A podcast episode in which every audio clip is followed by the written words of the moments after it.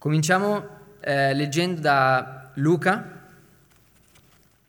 al capitolo 6. Luca 6, versetto dal 37, che dice, Non giudicate e non sarete giudicati, non condannate e non sarete condannati, perdonate e vi sarà perdonato, date e vi sarà dato vi sarà versata in seno buona misura, pigiata, scossa, traboccante, perché con la misura con cui misurate sarà rimisurato a voi. Poi disse loro anche una parabola. Può un cieco guidare un altro cieco? Non cadranno tutti e due in un fosso? Un discepolo non è più grande del maestro, ma ogni discepolo ben preparato sarà come il suo maestro. Rileggo quest'ultimo versetto. Un discepolo non è più grande del maestro, ma ogni discepolo ben preparato sarà come il suo maestro. Perché guardi la pagliuzza che è nell'occhio di tuo fratello mentre non scorgi la trave che è nell'occhio tuo? Come puoi dire a tuo fratello, fratello, lascia che io ti tolga la pagliuzza che è nell'occhio, mentre tu stesso non vedi la trave che è nell'occhio tuo? Ipocrita, togli prima dall'occhio tuo la trave, e allora ci vedrai bene per togliere la pagliuzza che è nell'occhio di tuo fratello. Non c'è infatti albero buono che faccia, tu- che faccia frutto cattivo, non vi è albero cattivo che faccia frutto buono, perché ogni albero si riconosce dal proprio frutto. Infatti non si colgono fichi dalle spine, né si vendemmia uva dai, po- dai rovi. L'uomo buono dal buon tesoro del suo cuore tira fuori il bene, e l'uomo malvagio dal malvagio tesoro tira fuori il male, perché dall'abbondanza del cuore parla la sua bocca. Fin qui.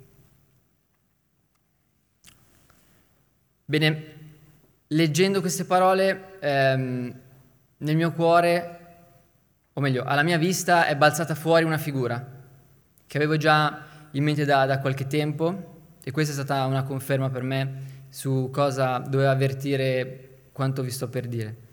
Ed è la figura del maestro. Quanto conta la figura del maestro oggi? Qual è il suo compito? È, un, è una professione, una vocazione? Siamo sicuri che sia una figura che non ci riguarda? Cioè noi veniamo in chiesa e riceviamo e basta? E la figura del maestro nel mondo normale, nella vita normale qual è? Ma partiamo dal genitore. Sono diventato di recente papà, una, una bella bimba, Beatrice, che ha dieci mesi, e mi rendo conto oggi che io e mia moglie Eleonora saremo i suoi primi maestri quindi quanto conta la figura del genitore, quindi del maestro nella vita del, di un bambino? Quanto? Ma anche se siamo suo fratello o sua sorella, o siamo lo zio o la zia, o siamo un amico di famiglia, quanto conta la figura del maestro, l'esempio? Quanto? E il maestro di scuola?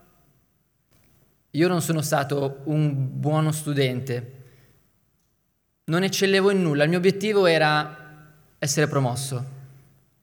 Ce l'ho fatta sempre con discreto successo, ma quando nella mia vita ho incontrato qualcuno che mi parlasse della chimica, la materia per la quale oggi lavoro, con termini appassionati, con, eh, con esempi pratici, addentrandoci nelle faccende anche le più complicate, in me è nato l'amore per la scienza. E la scuola domenicale, i monitori, quanto contano? Ma per me ce ne sono uno, eh, due, ne potrei contare penso una decina qui. E ognuno di loro ha inciso nella mia vita, con piccoli o grandi parole, con piccoli e grandi esempi. E il maestro di sport? Ah, le prime cose che impari in uno sport sono le più importanti, ti danno la base per essere un buon atleta. E l'albero maestro? L'albero maestro è quello che, dava, che era il motore del, delle navi antiche. Quindi il senso è, noi potremmo essere maestri oggi di qualcuno, anche all'interno della Chiesa. Potremmo dover supportare qualcuno. E nella Bibbia chi sono i maestri? Vabbè, eh, facendo una piccola ricerca così a freddo, ne potremmo citare penso una ventina tra tutti, cioè, ognuno di noi potremmo dirne 20, probabilmente tutti diversi, sono tantissimi. I più rilevanti che io ricordi sono Eli, Salomone, Giovanni Battista, Paolo, ma sarei riduttivo a non citarne altri. Che cosa hanno tutti questi in comune? Che sono stati riconosciuti maestri, in primis da Dio, Dio li ha consacrati, e poi da chi gli stava intorno. Così come era la figura del rabbì. Loro non erano rabbì, ma il rabbì del tempo di Gesù chi era? Era la figura di un, eh, possiamo dire, quasi di un menestrello. Lui si metteva in piazza, nelle strade, e predicava. Se piaceva quello che diceva, allora le persone che lo ascoltavano dicevano sì, tu sarai il nostro maestro. Ma Gesù, il rabbì con la R maiuscola, il maestro con la M maiuscola, ha controvertito le cose. Anche qui, anche nella figura del maestro, ha stravolto le cose. Non è venuto per farsi scegliere, lui ha scelto. A noi soltanto il compito di accettare. Quindi abbiamo Gesù che sceglie i suoi discepoli, così come è scritto in Giovanni, e non impone una strada da seguire, la mostra. A noi il compito di accettarlo ogni giorno. Ma quali sono i compiti del Maestro? Io ne ho identificati tre, potrebbero essere di più, ma a mio avviso il Maestro deve fare almeno una di queste tre cose, se non tutte, nel corso della sua vita. A numero uno, deve accendere il fuoco della conoscenza. Questa è figura dell'evangelizzazione. Non siamo noi a salvare, ma noi siamo il tramite. Correggere amorevolmente. Correggere amorevolmente. Sostenere. Sostenere forse è la più complicata delle tre, perché in sé nasconde il più raro dei doni, che a mio avviso è la costanza, una merce rarissima e sulla quale bisogna lavorare, lavorare, lavorare, e forse non arriveremo alla metà di quello che dovrebbe essere la vera costanza. Nell'ultimo anno la Chiesa ha vissuto un tempo duro e forse è da questo bisogno che ho visto e di cui abbiamo anche sentito pregare che nasce questo pensiero. Molti hanno vacillato e vacillano, si soffre la solitudine, ci sono problemi di salute, ci sono problemi, problemi, tanti problemi che magari eh, fanno impantanare qualcuno. Il maestro c'è, quello con la M maiuscola, però dobbiamo esserci anche noi. Perché il Signore può usarsi di noi per essere dei maestri vicino a chi ne ha più bisogno. E mi rifaccio a Luca 6,40. Un discepolo non è più grande del maestro, ma ogni discepolo ben preparato sarà come il suo maestro. Noi possiamo essere imitatori di Cristo. Ed ecco che grazie al maestro, il maestro, possiamo renderci utili. Tutti possono essere parte dell'opera di sostegno, non c'è, non c'è alcun vincolo, non c'è limite di età, non è che il più giovane deve essere sostenuto per forza dal più anziano, il più anziano può essere maestro attraverso la sua esperienza di vita, il giovane può essere maestro attraverso una visione. Ma come essere maestro secondo la volontà del sommo maestro? In tre modi che abbiamo letto nel brano di Luca. Diamo ciò che vorremmo ricevere. È scritto, no?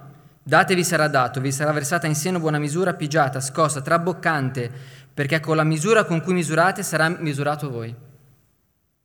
Due, togliamo la trave dal nostro occhio. E qui è una di quelle cose che mentre sono entrato in meditazione ho compreso, non l'avevo mai colto. Ho sempre visto la parte del prima togli la tua trave e poi pensa alla pagliuzza come un molto in linea con la cultura italiana, fatti gli affari tuoi. Lascia correre, tu pensa per te che hai già i tuoi problemi. Io qui ho percepito una cosa differente che il Signore mi ha detto. Mi ha detto la tua trave è la tua prova.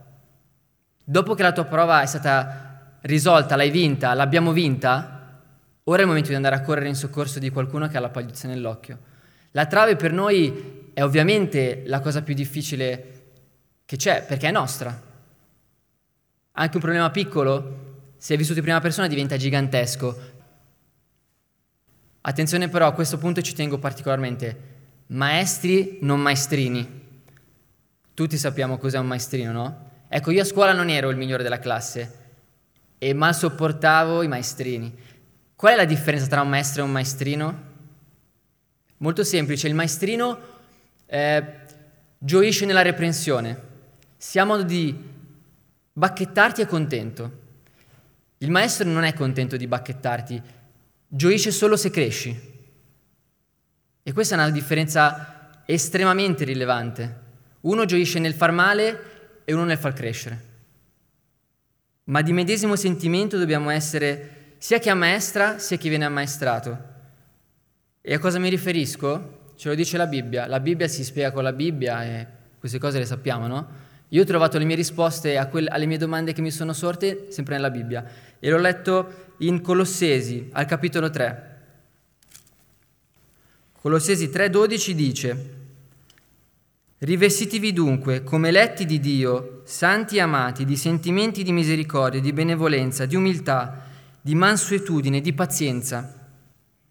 Sopportatevi gli uni gli altri, perdonatevi a vicenda, se uno ha di che dolersi di un altro. Come il Signore vi ha perdonati, così fate anche voi.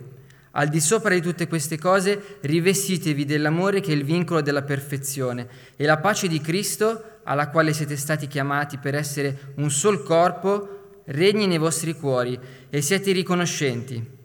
La parola di Cristo abiti in voi abbondantemente, istruitevi ed esortatevi gli uni gli altri con ogni sapienza, cantate di cuore a Dio, sotto l'impulso della grazia, salmi, inni e cantici spirituali. Qualunque cosa facciate, in parole o in opere, fate ogni cosa nel nome del Signore, Gesù ringraziando Dio Padre per mezzo di Lui. Come essere come non essere maestrini e come essere maestri? Basta leggere Colossesi 3 dal 12 al 17. Applichiamo questo e saremo dei veri sostenitori. Mentre leggevo Parola Maestro, imitando un po' un, un mio amico, sono andato ho detto, ma, ma chissà che significato ha, chissà che greco, antico. Niente, non vuol dire niente, è un insegnante. Maestro però faceva assonanza col mostrare e ho detto, caspita, sarebbe un bel gancio. Pensate alla mia delusione quando ho letto, niente, insegnante. Però usiamo il gancio. Maestro mostra. Il maestro mostra. Penso che non ci sia bisogno di dire altro, no? Se siamo genitori, se siamo monitori, se siamo cristiani, mostriamo. Ma Colossesi 3 al capitolo 15, quello che ho appena letto, parla di una cosa, del corpo. E la pace di Cristo alla quale siete stati chiamati per essere un sol corpo regni nei vostri cuori. Essere un sol corpo. Il corpo, sapete che si autocura, cioè se c'è un'infezione noi abbiamo la febbre perché il corpo la sta combattendo. E così funziona nella Chiesa, combattiamo gli uni per gli altri. Ma quando il corpo si autocura? Soltanto in una condizione, se siamo vivi, se in noi c'è vita, se in noi c'è lo Spirito Santo che è la figura della vita in noi, allora il corpo si autocura, altrimenti è necrosi, è morte. Ma del corpo ho voluto leggere qualcosa in più, e sempre per la faccenda di prima che la Bibbia ha risolto i problemi che la Bibbia mi ha posto davanti, vi leggo cosa ho trovato sul corpo. Primo Corinzi capitolo 12, dal versetto 20. Ci sono dunque molte membra, ma c'è un unico corpo. L'occhio non può dire alla mano, non ho bisogno di te, né il capo può dire ai piedi, non ho bisogno di voi.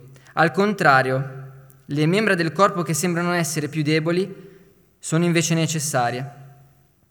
E quelle parti del corpo che stimiamo essere le meno onorevoli le circondiamo di maggior onore le nostre parti indecorose sono trattate con maggior decoro, mentre le parti nostre decorose non ne hanno bisogno. Ma Dio ha formato il corpo in modo da dare maggior onore alla parte che ne mancava, perché non ci fosse divisione nel corpo, ma le membra avessero le medesime, le medesima cura le une per le altre. Se un membro soffre, tutte le membra soffrono con lui. Se un membro è onorato, tutte le membra ne giuiscono con lui. Ora voi siete il corpo di Cristo e membra di esso. ciascuno per parte sua, ed io ha posto nella, nella Chiesa in primo luogo degli apostoli, in secondo luogo dei profeti, in terzo luogo dei dottori, poi miracoli, poi doni di guarigioni, assistenze, doni di governo, diversità di lingue. Sono forse tutti apostoli? Sono forse tutti profeti? Sono forse tutti dottori? Fanno tutti dei miracoli? Tutti hanno forse dei, i doni di guarigioni? Parlano tutti in altre lingue? Interpretano tutti? Voi però desiderate ardentemente i carismi maggiori Rileggo l'ultimo versetto. Voi però desiderate ardentemente i carismi maggiori. Questo è il corpo. Il corpo che soffre l'un per l'altro, che si aiuta. Non c'è una parte non essenziale, siamo tutti parte integrante, necessaria, fondamentale e lo scopriamo soltanto quando ci duole un piede che è fondamentale il piede. Ma io concludo con una domanda. Quali sono i carismi maggiori?